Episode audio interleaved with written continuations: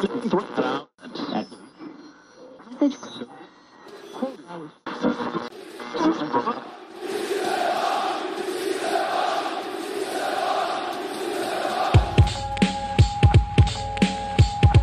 this is Matt. Kosei. Mark. Guillaume, James, Mel, Zach. This is David.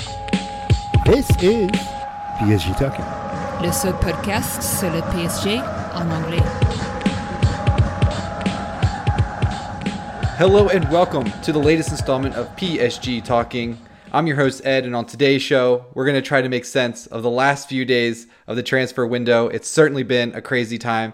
And here to help me do that, we have Carl Oscar Kallstrom there in the middle, all the way from Sweden. We have Mel Brennan on the right from the great state of Maryland. Gentlemen, how you guys been holding up in this flurry of transfer news? There's been so much going on. I, I've tried to keep up while at work, but as, I, I still have to do sort of try to do my job uh, properly. So uh, I end up having to go to the bathroom and then just seeing, oh, oh, Ronaldo is leaving Juve, and I mean it's crazy, it's bonkers. I don't even know what to say.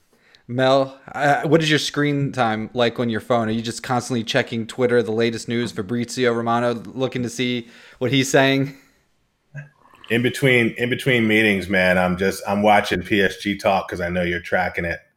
You know what I mean? I am Jonathan Johnson, uh, Fabrizio Romano, uh, you know, different pop ups on the YouTube. It it is it is crazy. I was I was sure that some things were going to happen one way, and then today you find out they happen entirely another way. It's it's been it's been crazy. But th- this is why we love football, right? It makes it interesting. No other sport has this. So let's just get right into it. Let me just give the little backstory. So it's it's all about Kylian Mbappe at, at, this moment, and he is either on the verge of a blockbuster transfer to Real Madrid or remaining at PSG, which also isn't the worst thing in the world. So right before we went live here on this show, right now we're actually we're recording on Friday afternoon. Um, I saw a report that PSG has rejected Real Madrid's uh, most recent offer, which would have resulted in 180 million, I believe it was. Um, so let's just start with the basics of this situation before we start talking about the fans' reaction, replacement players, and all of that. What do you think of Madrid pushing for this transfer at the late stage of the transfer window? It definitely seems to me that it's a coordinated effort with Mbappe, who has told Leonardo and Nasser that, hey, I don't want to sign, I'm, I'm I want to leave. And then you have this big offer come in. Um, you know, he tells PSG he's not going to sign an extension. So, what do you just think about all of these developments late in the window? And Mel, we can start with you. Well, I think that you know all's fair in love and war, right? And uh, Madrid has fallen in love with Mbappe and the idea of him. Um, so has the Spanish Madrista media, and Kylian has always been in love with the idea. So you know, what's interesting is that Nasser and Florentino Perez have had a very good relationship. You know, our, our relationship, with example, with Barcelona is much more contentious. But I think in this moment, in this post European Super League moment, uh, Real Madrid are reaching. They're, they're struggling. And they think that Mbappe could be the future there. Bottom line is, Leonardo and uh, Nasser Al Khelaifi have made it clear that they're not really going to even have a conversation unless a number somewhere in the range of 200, 220 uh, million euros is introduced by Real Madrid. Real Madrid thinks that they can undercut us because Mbappe goes on a free next year, but that's not our narrative. And we've been clear the entire time. So it doesn't surprise me that these bids that are undercutting that number are being rejected because we've been clear uh, what number would likely be the number to uh, launch the conversation. Um, that's, I think, my narrative on what's the mechanisms would actually happen. That has nothing to do with how I feel about the situation, which I think we'll get into in some. Yeah, we'll we'll get the the personal feelings and all that. I've definitely been vocal and outspoken on on Twitter about it, so we'll we're gonna be sure to get to that. But just you know, Carl, we'll move over to you. The the mechanics of this deal and the offer being presented, and at the same time, Mbappe basically telling Leonardo, "Hey, I- I'm gone either now or, or later," and kind of finally making that decision. We've been wondering at least for a year now. So just looking at that, how do you how do you feel? What do you make of all of the most recent developments? a bit overwhelmed. I feel like I, along with uh, many other people, have been a bit not too reactionary, but we have been sort of. There has been emotions involved, and I probably have said some unsavory things to a couple of PSG uh, fans on Twitter. Uh, it's a big moment for the club, a huge sort of almost like a, just uh, the fan base split in two uh, in a way in regards to the entire situation, how it should be dealt with. And since it's just concerned such a big player and such a, a large amount of money, it really is quite sort of um, it, it, it, it, it makes um, it makes the decision incredibly important. Uh, happens. So I think everyone is a bit on edge, waiting for what uh, for whatever's about to happen. In terms of the figures, I don't know if you want me to go into it, but I definitely have my uh, my my opinions on what what figures should be accepted and uh, which ones uh, sh- should not be. But I mean, it's it's it's a monumental time in the sort of modern con- contemporary uh, history of PSG. Um, but let's get into those figures. Uh, like I said, the most recent offer, and Carl, we can stick with you here for a second. 180 million euro.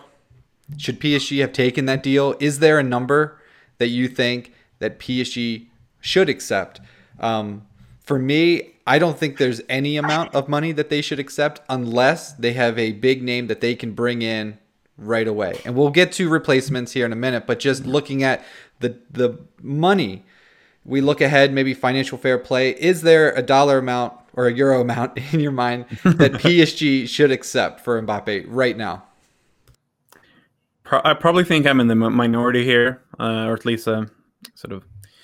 Um, I would probably take 100 million. Honestly, it's obviously not the the amount is that being pre- that is being presented, but just in terms of the long term viability of the PSG project or whatever you want to call it, reinvestment and reallocation of uh, reallocation of funds, uh, rebuilding a squad that is that is, in my opinion, very poor, poorly structured in terms of age, in terms of positions. Uh, so you, you you got very got a lot of attacking midfielder, midfielders, right? A lot of them are avid, average. Uh, the same with central midfielders. You got quite a lot of them, but uh, do you really have two of them that are Champions League level, or rather uh, Champions League winning uh, sort of quality? I'm not sure. So you will. I think there there are someone on social media that are still hanging on to idea that Mbappe will uh, extend. I think. I mean, there's a 0.001% for that happening. It's just blind optimism. It's not going to happen. We, we have to face that at, at, at this point. So you you are you're on a, on a crossroads. You either take the money, reinvest it, or you bet it all on this one season. And for me, many people won't won't agree, but that that is a huge risk. What if he is injured? He could easily just uh, tear a hamstring in uh, February, and what's that? Okay, you, you've lost out on 160 million euros just because you want to be stubborn and take this one punt. I think you mentioned uh, sort of piece you need to go for one big player. I, I honestly don't agree with you there uh, at all in general because uh, the focus on the big players uh, sort of when it comes to incoming transfers has been way too big. I think there's a re Leo Leonardo, whoever's in charge uh, in the com- upcoming years, need, need to rethink that. We don't we don't always need to go for the big strike, big attacking talents, right? We need to go for the smart signings with smart signing along with the money. So if you can combine uh, very smart scouting on, on the highest level, you can get players that fit into the model you want to play. You don't need to go, even though if I, I would love to have Erling Haaland in the squad. Um, that is not necessarily what you need to do. There are many other options, uh, and you can sort of redistribute that money throughout the squad. Yeah, excellent point, Mel. Let's go to you on this uh, figure, uh, the the transfer fee, and I, I'm seeing now reports that PSG has not officially responded to Real Madrid. Um, for that 180 million euro. But is that a number? Is that high enough? Is that enough for Mbappe right now, or do you think that maybe you could squeeze Real Madrid for a little bit more? Rêvons plus grand is on our stadium. It means dream bigger. And you know, our imagination around this project is to dream very big and to do things in a big way. Um, there are strengths and weaknesses of that. Carl's illuminated some of those, um, particularly in our transfer philosophy and practice. But I think that the that the number, given the fact that even though we're now in our fifth year, so the amount that would be split off from any transfer fee to Monaco um, has diminished with each year. We still got to give a portion of this transfer fee to Monaco. So I think the conversation begins above 200 million euros. Um, Leonardo spoke to La Sexta today, about four hours ago, and said nothing has changed from that submission. You have to meet our number, right? Um, and I think you you move uh, the World Cup winner, uh, generational talent that is Kylian Mbappe, only when you reach that that number. Um, there's a lot of things that are being managed here in committing to that that number and making Real Madrid value PSG and Mbappe the way they should if they want him now. And you're managing precedent. You're managing the fact that um, Neymar, through no fault of his own, has played almost as many games as he's missed. And, you know, right now you have a Champions League competitive club, but if you lose Mbappe and Neymar is what he has been, and you have you may have Mbappe, you may I mean you may have Neymar, you may not, then now you've got some real losses up front and and you've got to have that attacking possession flair in order to account for things like not having a left back, right? Um, when you get down to the the business end of the competition. So I think that uh, Khelaifi and Leonardo are looking at a lot of different things, both big and practical. Um, and I think what's interesting is that we're positioned to say that Mbappe walking away on a free next year is actually the least of our concerns. And I don't think there are, you can count on one hand the other cl- clubs that in the world, um, in world football, coming out of a COVID situation that have the flexibility to even say that. What we can say is, what does the portfolio for the project look like? Um, and and make people meet our number. And that number for me, if I could share my opinion here, if you go back, PSG was initially a loan for Mbappe um, with an option to buy. I think it was 180, 190 million ultimately that they got Mbappe from Monaco for. So to sell him for less than that, even with a year left, seems a bit silly. Um, I understand it's the last year, but also there is a financial incentive to reaching the semifinals of the Champions League for reaching the finals and there will be some funds deposited uh, deposited in PSG's bank account if they were able to reach that. So I think there is an upside to keeping Kylian Mbappe for a season and not selling him for less than what you bought him for um, for Monaco several years ago, four years ago now. So um, I think that has to be considered. And I guess let's let's go back to Carl for a second. What I want to ask, um, bring Carl back in here. What I want to ask you, Carl, is put yourself in the shoes of let's go with uh, Nasser because I think he ultimately makes the decisions at PSG. He's the PSG president. If you were him in this very moment right now, how do you play this out? What is the what would you do? What is the smart thing to do for PSG? So me and Nasser Al Khelaifi are very different people. Uh, I'm not necessarily uh, his biggest fan. I know a lot of people are Nasser stans, as uh, some people like to call it. Um, I, I from sort of from the start, I would have gone a completely different route uh, to him. he's taken a very sort of, for me, egocentric kind of a ego-driven. We will not sell him at, at any point, kind of thing. Very unpragmatic. I think I, I would be more pragmatic just from, from from the start. I would look at the actual numbers. What what can okay? What what can we do with this money coming in? Let's talk with uh, Real Madrid. Percentage wise, a difference between 190 million and 200 million isn't that much. It's five percent, right? Uh, approximately.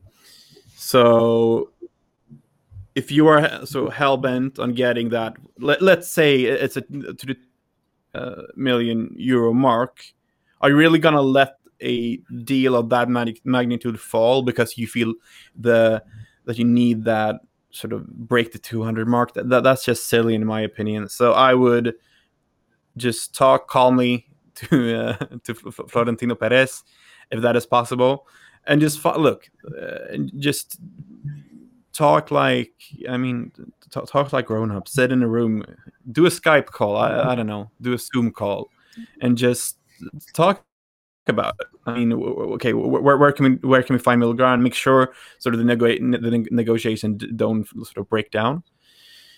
Uh, yeah, I make this deal work. In my, I, and I, I, am I'm, I'm afraid that uh, Nasser won't. Honestly, um, yeah. I, th- I, think it's really important for the future of the club to sell Kylian Mbappe. Mm. That that is my opinion and that that's fair enough. I mean, that's why we have you here. It's a good yep. opinion. It's one that's shared by many people. Um, get get the money now, um, and let him go. You don't. You, do you want someone in the team who doesn't want to be here? That's another take I've seen. Um, yeah. Mel, let's go over to you. Put yourself in the PSG president's very expensive shoes. How do you handle this? Uh I I locked down. And we're not. We're going to talk about replacements later, but I locked down some key replacements with those dollars. Um, I'd find out what those dollars require, and and I think that's my minimum for moving Kylian Mbappe. Right. Um, you know, I have three positions in mind: um, striker, left back, and a true breakup play number six.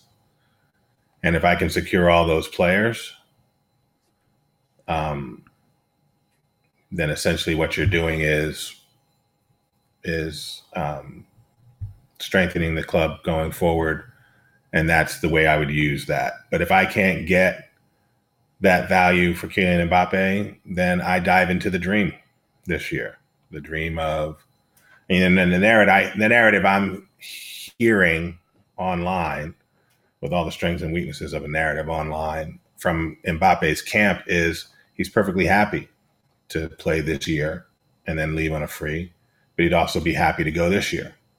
Um, I, I I think that's probably right, right? Because um, you know, uh, catastrophic injury notwithstanding, um, that's kind of a win-win for Kylian either way. So um, if I can't get um, the solution out of the Mbappe dollars, then we hold on to them, and you know we uh, shoot for the stars, but we go to the moon, and you know only 12 people have gone to the moon. That's still an incredible experience to have watching Messi, uh, Neymar, and Mbappe um, play and and have that historic experience. Um, I don't think that Carl's wrong though that you know that does not that dreaming does not set us up for the future. Um, but I I still like to dream. So good points. Um, I think putting myself in Nasser's position, and I've said this many times on, on Twitter. I don't think you sell unless you can bring in a replacement because we've seen reports that Juventus now with Ronaldo going to Manchester United that Juventus are looking at Icardi, Kalimuendo potentially on loan to a Serie A club. You know, you, I guess you do have Di Maria. He's getting up there in age. We know Neymar is injury prone. Messi, we'll you know see how he fits in. Um, but I, I don't have too many concerns. He's, he's a pretty durable player. But I guess the point I'm making is if you sell Mbappe and you get all that money and you don't have someone to bring into the attack, we talk about the left back position needs to be strengthened. Would love to see maybe another midfielder potentially. I just think if you can't reinvest that money right away, then it gets a little dicey. PSG are in the quote unquote group of death. They're going to have to play Manchester City twice, Leipzig. They're no scrubs. Um, Bruges, I think, could nick a point. So I think that PSG cannot spend half the season not at full strength. And so that's why you, it's worth it to them to keep Mbappe for a season then sell him and get that money because that money in the bank's not going to do you any good right now. And PSG is a win now type of club. I mean, Messi window is closing the next couple years. I mean, they they have to win now. And so I think that that's where I stand. And so let's talk about that. Let's talk about you know, if if PSG did sell, let's say 200 million, let's just use that as the as the figure that PSG say, okay, we'll, we'll sell at that point. What are the names out there that you think could realistically get done? It seems like Manchester United pulled off the Ronaldo deal in 24 hours. Could Erling Haaland come in? I'm, I'm seeing some pretty credible reports that PSG are interested in him if a Mbappe sale goes down. So, Carl, I know that you know you maybe have a different stance on this, but let's just assume Mbappe mm-hmm. does go, and there are some players out there that a deal can get done. Who do you think PSG should be looking at? I actually did a list uh, the other day, just sort of trying to. I'm trying to find it now, so I don't miss any names. Uh, I just wanted to sort of categorize uh, and summarize my potential uh, replacements. What, what I, what I just want to preface that by saying is that I don't necessarily agree with you that the attack is sort of gets uh, thinned out in, in comparison to at least last season. I mean, if if Kylian Mbappe leaves, we will uh, we will have uh, approximately the same amount of sort of starting attackers or of the same quality at least. I mean, yeah, Messi definitely replaces Kylian Mbappe. We had um, Moise Kean last season. I definitely feel like even I don't, I don't know if he will because of Pochettino, but yeah, Arnaud Kalimuendo will definitely be able to fill that uh, that hole left behind by Kean. He did, he had a great season at Lens last season. Uh, so I think he will be able to, to do some good. So I, I, don't necessarily buy into the idea that this money needs to be re- reinvested now. So, so, that is sort of why I feel like we can sell him either way. If if you if you get what I mean, uh, so you get that money, you can okay. If, if you can get a really good player or the, the player you're looking for right now, just take it easy have a th- three four months to plan and reinvest that money in January instead. I think uh, this January will be like no other before, uh, due to the the amount of money money that is being spent at the end of the window. You see Ronaldo, you see uh, Juventus trying to sort of turn, turn their the, the cogs and uh, buy some players as well. I think that uh, is a lot of money that's going to be used in January instead. But just go, uh, going on to the names. Um, I think Mel did a very good job sort of identifying the the positions that need strengthening. Uh, left back uh, is probably my third priority. I think uh, Juan Bernat and uh, Abdou Diallo are very capable in, in, that position. In terms of uh, midfielders, I had a look at Yves Bissouma from uh, Brighton, who, who's amazing. He's great. We of course have uh, Eduardo Camavinga, who is probably a sort of second uh, or one of, one of the two top uh, choices for me in midfield. If you want to spend some more money, you could uh, always go for a uh, Barella from Inter, who is who was amazing in the Euros. I'm probably missing someone now, but uh, you have a, a Ryan Gravenberch from Ajax, who's an amazing talent and will almost certainly be one of the best midfielders in uh, five years. Paul Pogba, uh, even though I'm very enticed by that prospect, I, am not sure a what is it 28 28 year old is the way we want to go. We already have the third uh, oldest squad in Ligue 1. I think that is a real issue. So you really want to buy players on the right side of 25 for me at this point. We bought Marco Verratti. I don't remember his age, but he was dev. I think it was was he 18 when we bought him? I think so. I think so. Yeah. Um, yeah. Uh, so I mean, you, you, we need to target more uh, younger profiles. Uh, in terms of attackers, we have already discussed uh, Erling Braut who is a great player, probably one of the top two strikers in the world, along with uh, Robert Lewandowski for me. Just incredible. The issue is that he would probably take up a majority of that sum we would get from Kylian Mbappe, so then you won't have any money to reinvest elsewhere, and I think that's quite important. So I might be biased, but I would love uh, Alexander Isak from uh, Real Sociedad.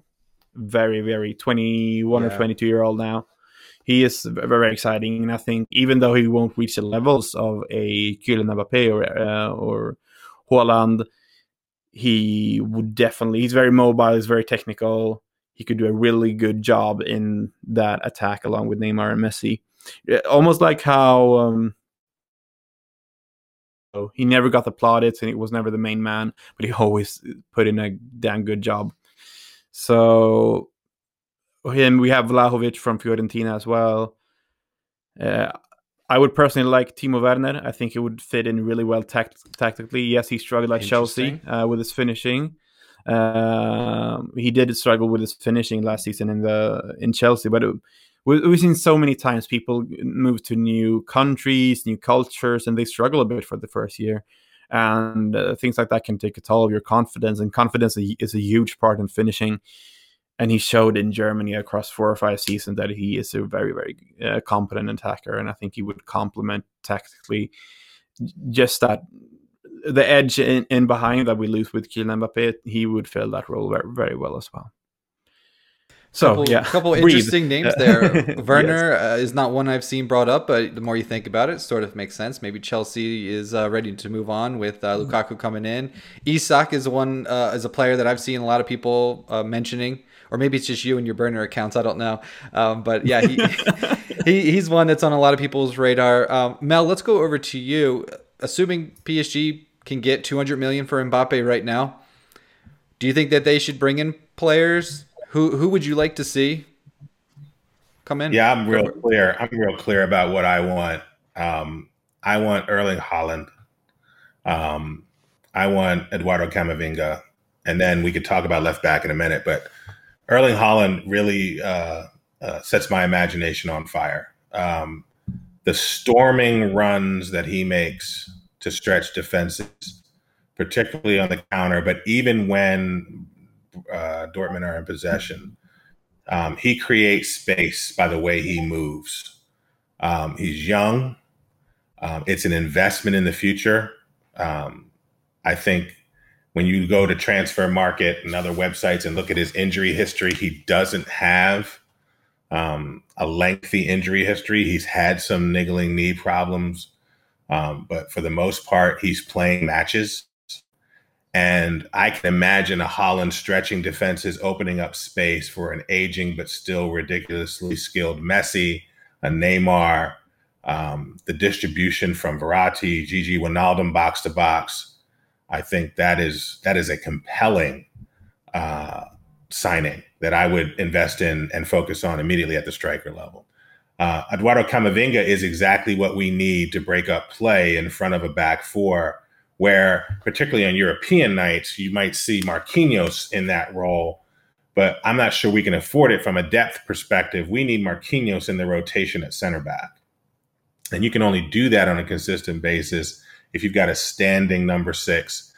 Camavinga is another person who's demonstrated uh, time and time again, both with his club and at the national team, that he's there to break up play and get it forward, and also on occasion can come forward. But we don't really need him to do that.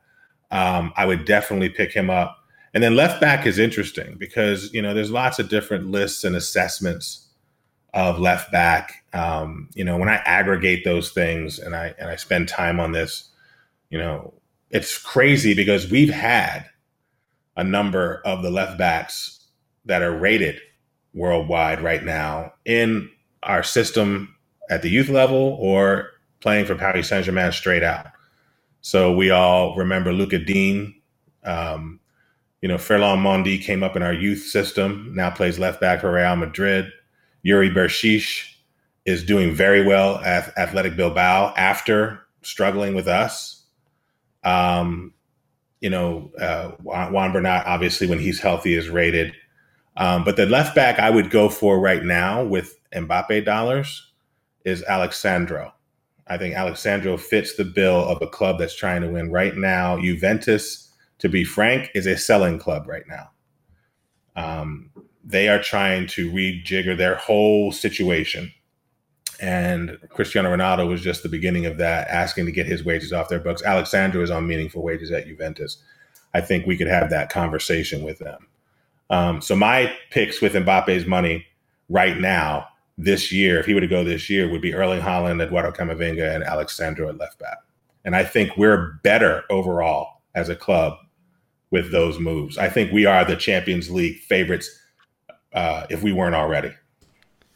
Yeah, definitely favorites. I think from from a betting point of view, I think I've seen that, but I, I think Camavinga is a deal that I can't believe isn't done already.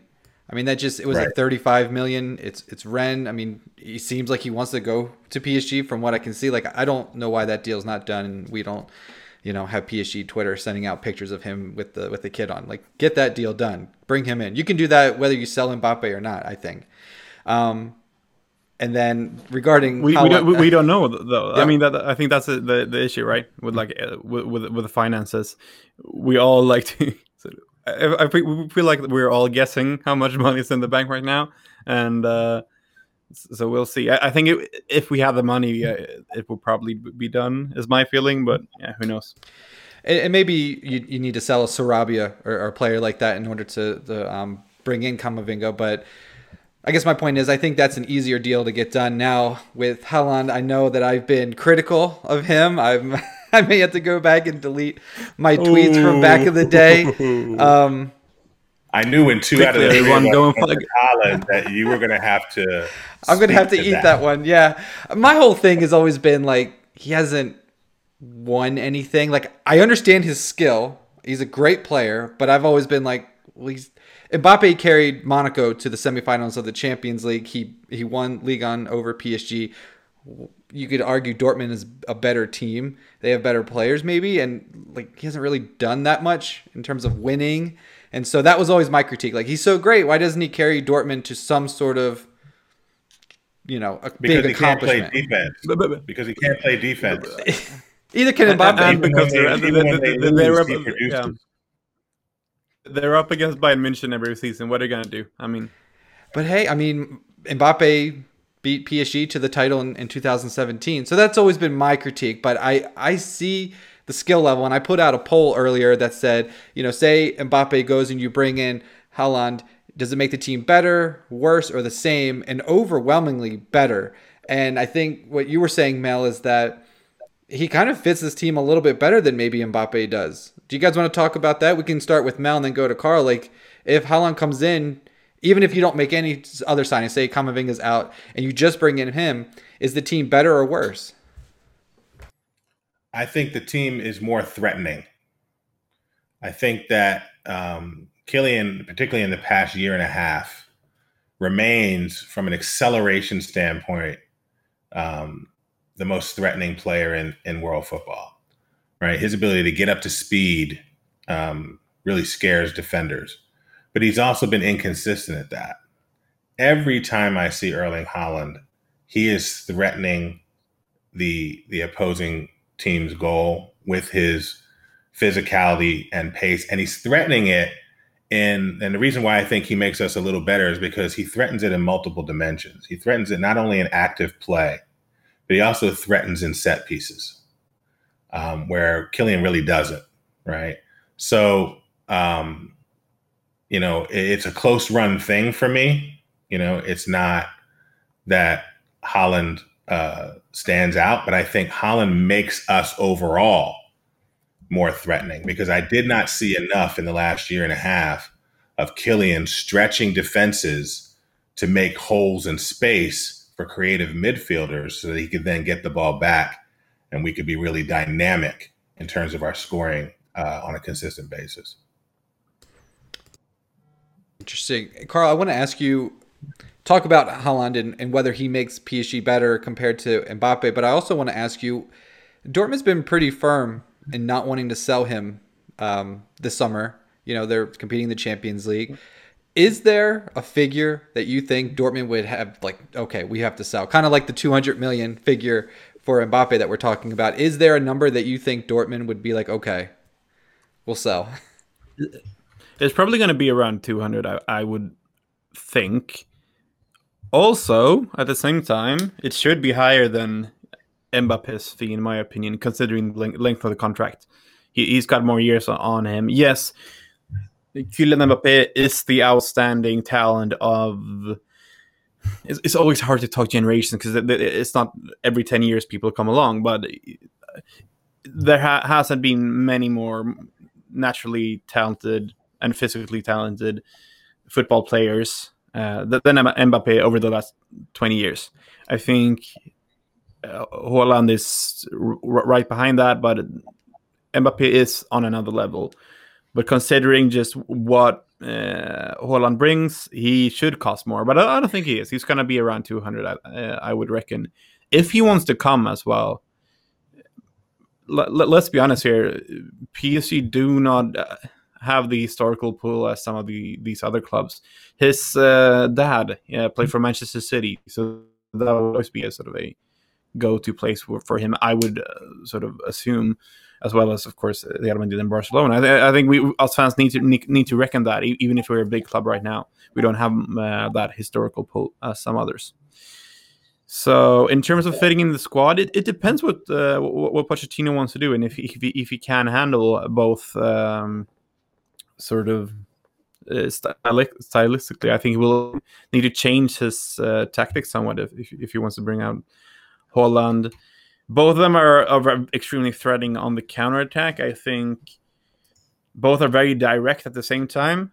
Um, Mbappe is definitely more dangerous running at opponents, but I mean, it's not much in it uh, right there. I also think Kylian is more um, more creative. So they both have their drawbacks. It, it all depends on what Pochettino wants to do. And I, I did comment this on, on, the poll you made. I, am not saying it was a bad poll or anything, but we ha- we haven't seen this team play. We haven't seen point. Messi, uh, M- Messi, Neymar, and Mbappe. We don't know how good it will or would be. Uh, so it's it's really hard to say. He would obviously be a great um, great substitute. But uh, coming off what Mel said earlier, I, I I don't think we can get all those three player players. I think we can get Haaland maybe, but I don't think there will be much spare change left, unfortunately. So that that's why I might be yeah. edging towards uh, someone else just so you can fill out those other. Mm-hmm. Um, other positions. Uh, we also had a goal from Lyon, uh, just uh, oh, ex PSG player, 1 0 against Nantes. I just want to add that. Ex PSG players, man, they're always getting it done. oh yeah, yeah. No, it's interesting. I mean, it doesn't. Yeah, it doesn't ahead, help. I was gonna say it doesn't help that um, the, the ten years of QSI investment in PSG has not led to one um, real solidification and improvement year on year uh, or contract on contract with French media rights. Um, and as a result, um, more dollars to clubs so that they could hold on to players and invest differently. And then, you know, secondly, and as a result of all that, um, the coefficient for us dropping the league from fifth to sixth. That that doesn't help, right? By, so, by like point zero, you know, by like not that much. Close yeah, it's it's very close. It's we fractions. could very easily go back to fifth, but you know, my hope was that we could have used um, the the stop, look, and listen that was PSG to see a, a lifting of all boats. Um, but instead, it turned into a mess at LFP and Liga in terms of these media rights. Hopefully, we can spend the next couple of years writing that shit because French clubs need it um, and we need to make the league overall attractive. Um, you know, on the other hand, you could argue we've got Messi, the best, arguably the best player in the modern era. So how much does it matter? But I think it does matter uh, to players who are thinking about longer term contracts who are younger, like like Haaland. So. And I'm trying Can to I just think- jump in Yeah, there, Go ahead, go ahead? Carl. Yeah, I just want to add. I definitely agree with everything Mel said. I do want to just say that Ligue 1, the quality of just the sporting aspect of Ligue 1 has increased uh, over the past five years. We've seen some great matches this season. We saw great run last season. The, the, the clubs have been better at sort of rejuvenating their squads and when players leave, replacing them with exciting talent from the likes of Belgium. Um, so I just, just, uh, props to many league and clubs because they're actually doing a very good job in a difficult situation. Yeah, good I point. think I think that's right. I think that's right. And we have to also win at Europa League, Champions League qualifying and Champions League levels. It can't just be PSG, right? There needs to be at least one other club that is consistently uh, performing there. For a while, it was Lyon. Even in our rise, Lyon was still matching up with Real Madrid in the group stages and knockout matches and other stuff. And and I thought it would be Monaco, um, but we we do need to see that at least that second club consistently um, getting into group stage and occasionally out of group stage. yeah, that was Well, we uh, got Clermont foot, so that's okay. Yeah, they're they're the favorites to win Ligue 1, but I will say that you know Monaco would have moved on in the Champions League group stages. I mean, that was just horrific. That own goal that ultimately knocked them out the other day. Um, so I mean, bad luck happens. PSG or Ligue 1 dropped to six, but not by fractions of points. I mean, we're not. I still think the French league is better than the Portuguese league, but I guess the coefficient is it would say otherwise, but not in my my view. But for me, I think that this team is really set up to win the Champions League, and and PSG are basically out there like Mbappe. Do you want to be in here? You, you could win it, or if not you, Alan, you want to come in? Like any any big player that's interested in a move could come to PSG, and it's very likely you could win the Champions League this season when you look at all the pieces that are around. And so PSG are just kind of like, hey, does anyone want to come? We're about to have a ton of money. Who wants to come in? Mark Damon, I saw, uh, was tweeting out that you know PSG are not going to take this money and just sit on it. If they if they sell, they're bringing in a big name. I know Carl, that probably goes against what you would like to see, but this is Hollywood FC, as Guillaume uh, always likes to say. They are not going to let Real Madrid have the spotlight. If anything, they're going to make them share it or completely take it away from them. Nasser just doesn't lose in the transfer window. We may lose Champions League finals, semifinals, whatever, may lose to Ligue 1, but they, we don't lose transfer windows.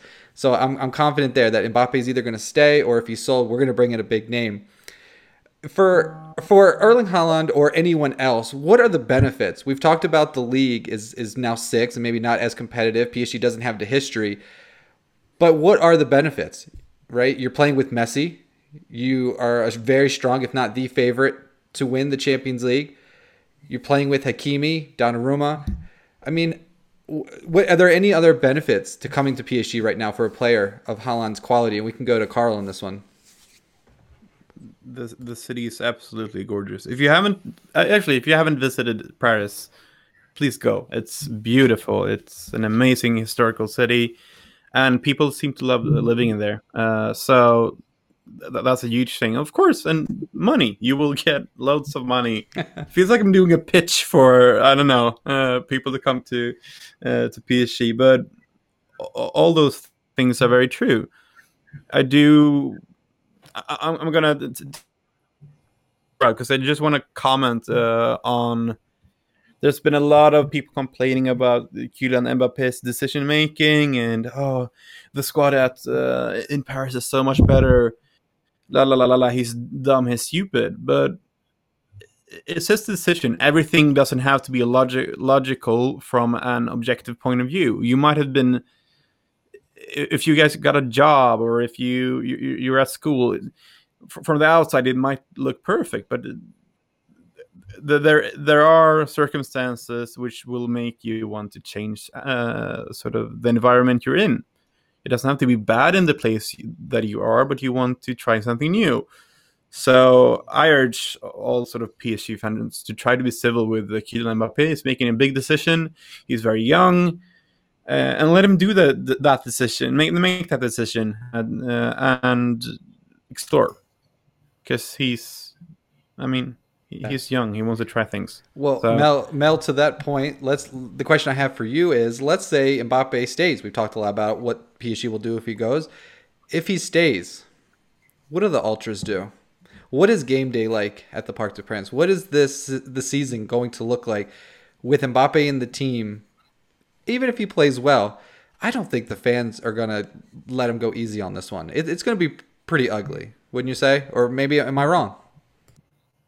I, I would take the the narrative that Carl talked about, where every decision isn't necessarily the most rational one and, and devoid of emotion, and apply that directly to our ultras. My own experience with my oldest son in Parc des Princes is that you know we're we're, we're fans who are in our feelings, and um, that was most recently experienced in a meaningful way uh, by Neymar.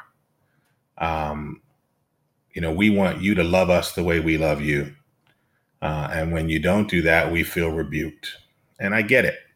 Um, I would lean into Carl's exhortation to fans to just let let Kylian at least be in a state where he can perform if he stays. Right. What we don't want is for every touch for him it to be in his head as to with every touch is he going to be booed. We don't want him thinking about that but there will be some of that early on to, to get it out of our system, I believe. Um, and he's going to have to uh, understand that. And I think, you know, he's a Bondy boy. He comes from around the way. I think he will understand some of that. Um, but the longer it goes on, the more it becomes a thing in and of itself. And the very reason for keeping him gets diminished, right? If you keep him, you know you only got him for a year. You need to have a very, very productive year, right? So we don't want to shoot ourselves in the foot on that. So I would, I would ask PSG fans to really meditate on that as well. And that's a good point. Although I would say that the club is doing a really, really good job at painting him as the villain here.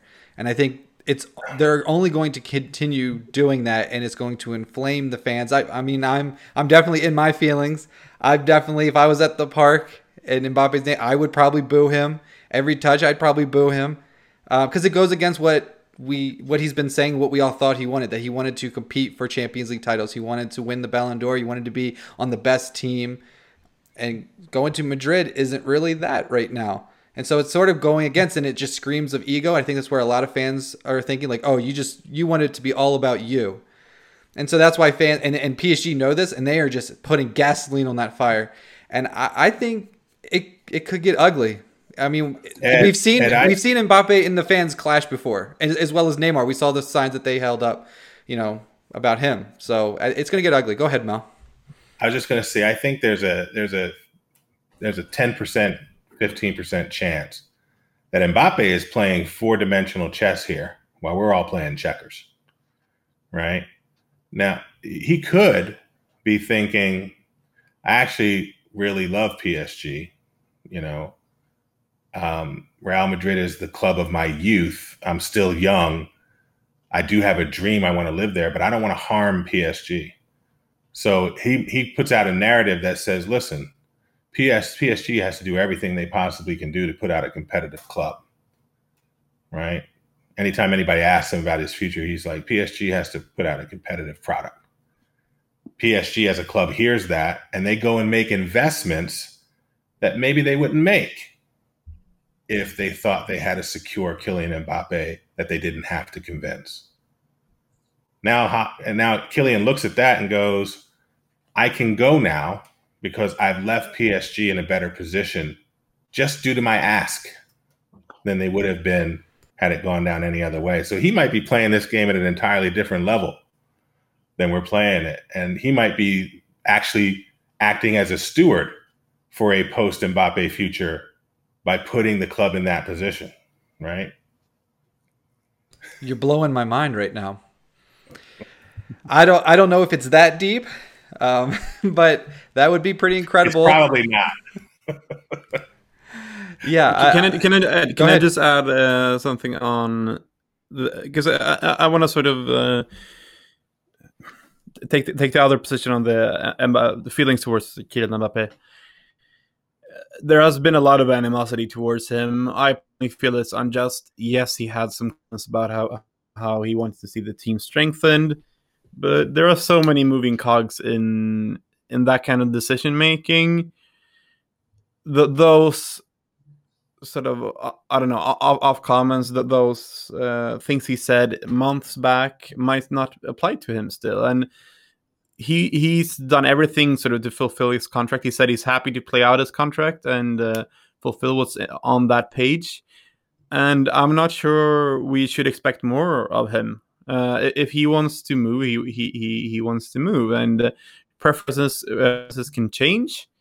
Uh, what what he felt a couple of months ago might now might, might no longer be a, be applicable um, applicable. Sorry, uh, so I just personally don't have any real animosity towards him. Uh, I generally don't like to just go after players. I feel I feel a bit uneasy doing that. I have much easier time going after clubs uh, and corporations and that kind of stuff.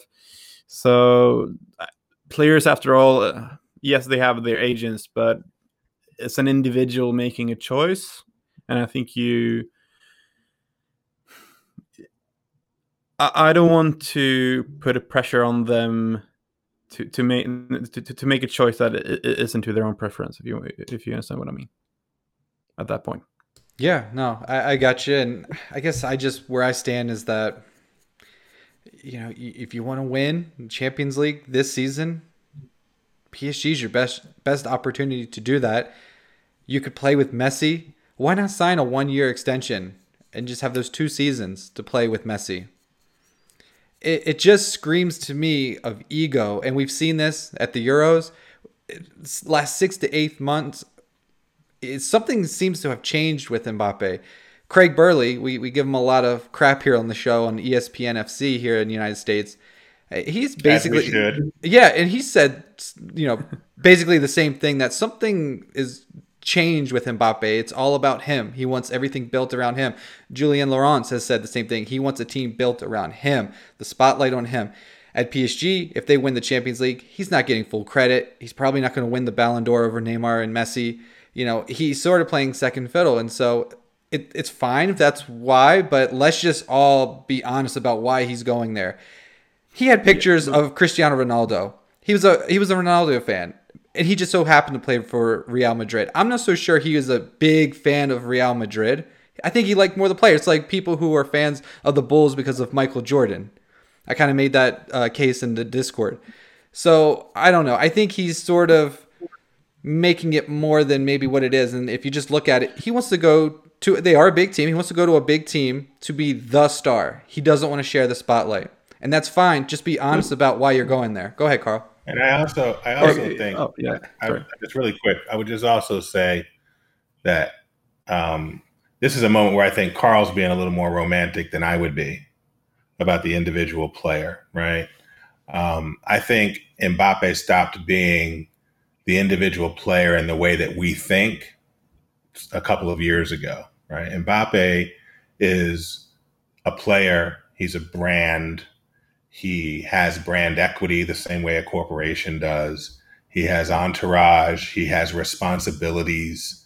He has a father agent. He has younger brothers who are buying into his brand. All of this ties into his decision making. It's not just an individual sort of like expressing a preference. It is it is more corporate than maybe is palatable for us as football enthusiasts, but it, it is that way to my mind nonetheless for, for players at Mbappe's level. Yeah, sure. And go ahead, Carl. Uh, yeah, I, I, think it's definitely more of that aspect than I would personally like, but I, I still feel that, that the, his own preferences was driving this decision. It's been uh, it it's, it seems like him going using PSG as a stepping stone to Real Madrid has been quite clear from the start.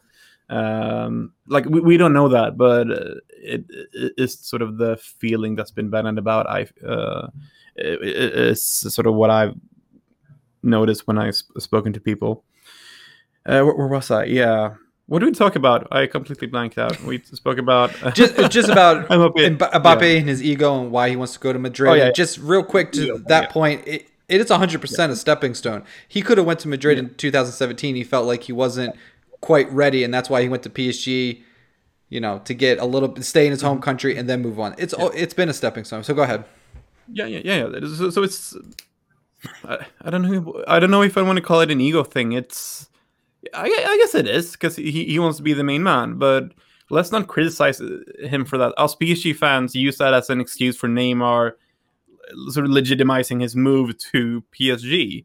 Uh, he, he wanted to step out of Messi's shadow, right? That that was what 100%. basically we said for for two years. So for us to go back and then criticize, I'm, I'm not saying you guys do it, but uh, some people definitely do. Uh, to use that as a criticism towards Mbappe for wanting to leave, I don't think it's uh, is that rational. Um, That's an outstanding point. it's, yeah, But but Yeah, everyone not- everyone would criticize, criticize Neymar for doing that. Like, why would you leave Barcelona and Messi? You could have win all these titles. He got a lot of crap, and we defend him because he's our player. But no one's Yeah. doing the same for Mbappe. He's going to maybe a more historically great club, but they're not better than PSG right this second. So it's like, why doesn't Mbappe get the same treatment as Neymar did when he left? Mbappe's leaving Messi. but, but he is. Is the, he? the issue is that he- the yeah he is From us, and from but- the fans. Yeah, the, the same people that that use that same excuse. That, that that's sort of the hypocrisy, hypocrisy that I'm trying to sort of uh, highlight uh, in th- this sense because a, a lot a lot of fans seems to be criticizing him for it uh, and the ego and oh la la la la la. I just want to put that argument out there Yeah, that we it- use the exact same words to defend Neymar's move. Yeah, the fans are definitely. I know I'm one of them. A lot of other fans are, are saying it's the ego and all of that. But you, from the outside, of course, Madrid fans are loving it. But you're not. You're not seeing too many in the.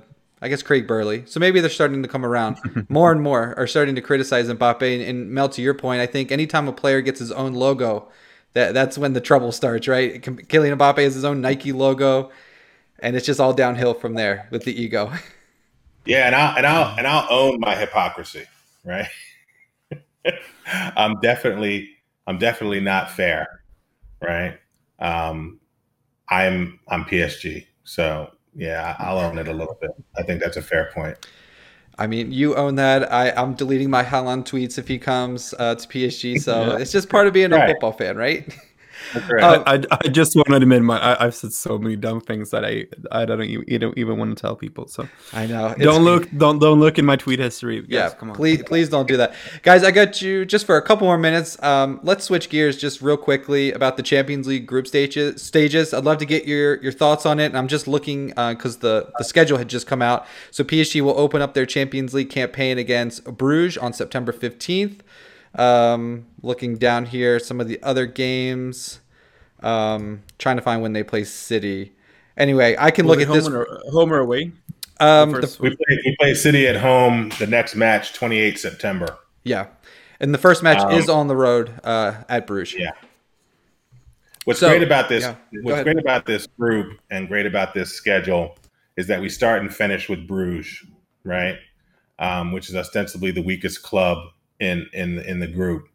Um, I think it gives us an ability to um, to be a little bit more creative. Pochettino can try a couple more things and still expect to be very competitive in that first match, 15 September.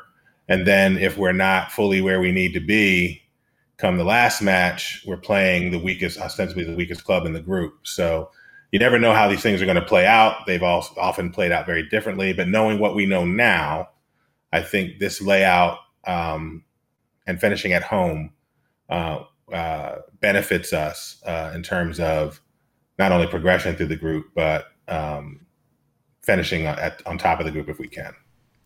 And, and also, you avoid Manchester City right in the round of 16 if, the, if both teams advance. That's right. And and and City and Leipzig play each other in the last match. And so if it's Yeah. the last match of significance, that's going to be tougher for them ostensibly than it is for us. We'll see, but Yeah. um, I like the way this has laid out. Awesome. And then, Carl, what are your thoughts on the schedule, the group for PSG? Honestly, boring. Uh, Right? Boring. It seems like we get this yeah, group every yeah. year. Exactly. So I think a lot of the romanticism in the at least the sort of fall or the autumn part of the Champions League is getting to sort of play against teams you've never played against. So discover new players that you haven't heard about. And then we uh, we have we've faced all these teams in the past two seasons of the Champions League, and I honestly think it's quite boring. I would I'm probably disappointed because I really wanted them to draw uh, Malmö FF, the Swedish team. Uh, it would be awesome to go down, just uh, take the train four or five hours to their stadium and be able to see Uh, yeah. see PSG. Uh, but, I mean, th- there were also a lot of other exciting teams that I would love would have loved to face. Uh, so I know. I was quite disappointed, a bit underwhelmed, honestly, because we, of course, it's going to be exciting ga- games. I mean, PSG, uh, Man City, L. Plastico or whatever you want to call it. Um, it's it's gonna be uh, some fun games. I'm a bit worried about uh, about Pochettino and his his defense. Uh, so, I mean, it's not beyond the beyond beyond the possibility that we play Europa League in the uh, come no, come the spring because I guess I, no no no no look no no like I honestly think the defense is that much of a problem uh, that either all, all these teams could hurt us on the counter unless something happens. I mean, if, if, we play like the first three games in Liga, we're not going to get get to the knockout stages. We've conceded. What is it? Uh, it's two, two goals two goals per game against mm-hmm. probably what's going to end up being uh, three uh, sort of Liga teams on the lower half of the table that's that's not, that's not going to hold up. I know we, we got players coming back, but structurally the defense just looks so weak, and uh, as a collective, I, I I'm worried, but we'll see. Hope I just hope Pochettino can get it working. Uh, I'm not confident. Yeah, don't forget Leipzig under new management, American Jesse Marsch. So watch out for that. Yeah. It could be exciting brand of football. Um, it'll be fun. I guess City. It's always good to, to see how you match up against one of the better teams in Europe. And I thought maybe if they signed Ronaldo, you know, um, who ultimately went to United, but seeing Messi and Ronaldo go at it would have been fun.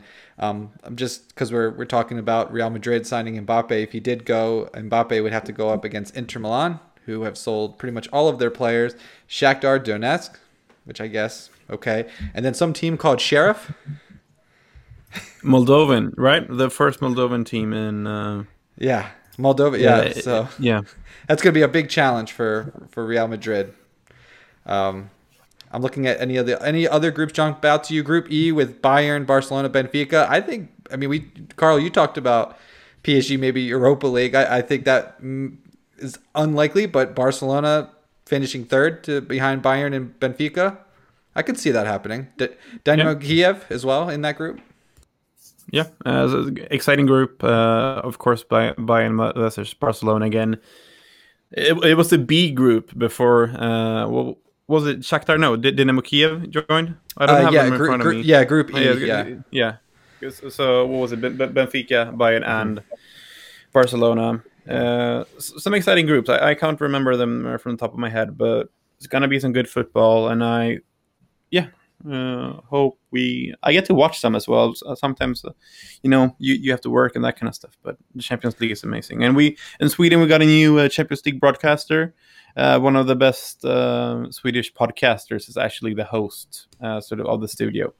Fantastic. So that's going to be fun. Yeah, that's yeah. awesome. Yeah. although my, my hot my hot soccer take for the for the groups, the other groups is that I don't believe Barcelona is going to make it out of Group E. I'm calling it now. I think that Bayern is going to storm yeah. the group and Benfica is going to sneak in. Um, yeah. Well, I also have go. Sorry, go. I was going to say I also have questions about no, no, no, Manchester, Manchester, United in Group F. I think that Ronaldo, Ronaldo moving, and we'll maybe we'll talk about it, maybe we won't. But Cristiano Ronaldo moving to, to Manchester United is actually going to be a deodorant for some of their real deficiencies. And Atalanta and Villarreal are really functional squads. Ooh, They're like really functional squads. And I can imagine it coming down to the last day and Manchester United not having the creativity beyond Bruno Fernandes to break them down and not making it. Um, I think that Lille will top their group in Group G. I think that they're going to surprise people and top their group in Group G. So it's going to be very interesting. Even though they Yeah, haven't I- I been playing think- well in the league, I think they're saving it all for the Champions League. So radical hot takes from Mel on PSG Talk. I love it. Carl, get in there. What were you going to say? Yeah, I, I I think Lille are going to end up with one point. Honestly, they look so dreadful under Jocelyn Gov- Gourvennec, so I have no no faith in them whatsoever. Uh, unfortunately, I also actually disagree on the Barcelona point. I think they've been looking quite good. Uh, my hot take is that they're going to reach the semifinals with a quite an with an easy run. Uh, I also think love the shout about Atalanta. Atalanta is one of the I love Atalanta. What a, what what a coach in uh, Gasperini, and I mean that squad with him is sort of in tandem is just amazing. One of the best stories uh, over like the past five years in Europe, I think, uh, from Bergamo in Italy. So Well, the Champions League will Wonderful. be here before we know it. Um, yeah, guys. Anything else? Any last words on Mbappe's situation? Because the last, the next time we do this, we we may not have Mbappe at PSG anymore. So, anything you want to say before we get out of here? please don't sign Richarlison uh, from Everton, Oh. please. If that's the only thing we say on this whole podcast, if you edit out everything else that's been said. Yes. Keep the idea that we do not sign Richarlison. I'm not interested in a little Brazil boys club. I, I, I just, I'm knocking over my mic. Yeah, I'm so upset about the possibility of that. That's just, yeah, yeah, we just, that just can't happen. Please. uh, yeah. Yeah. Otherwise, follow me on Twitter at uh, co Kallstrom. Uh, uh, I think Ed will probably add it in the at least a Twitter announcement. I always do. And that would be very much appreciated. Uh, please interact as well. I mean, Twitter is, much better place when uh, when we talk to each other, uh, as well as the Discord servers, uh, server. I'm not sure if you're gonna plug it. Ed. Yeah, I usually put it in uh, the article for the podcast, so we're, we're trying to get more people. I think we're well. I think we're almost like 200 fans, so we're we're trying to pump those numbers up. So yeah, thanks for shouting that out. Um, follow me at PSG Talk on Twitter. I usually tweet it out once a day. The link to join the Discord, so check that out. Mel, how can people find you? I'm at I am Mel Brennan. I'm happy to hang out with you folks there. I'd love to see you all in the Discord. Fantastic. And before we get out of here, there was some Real news. Real Salt Lake, my local MLS team, uh, their manager just left. So there you go, breaking news. All right, thanks everyone for listening. We'll catch you next time. Thanks everyone. Bye.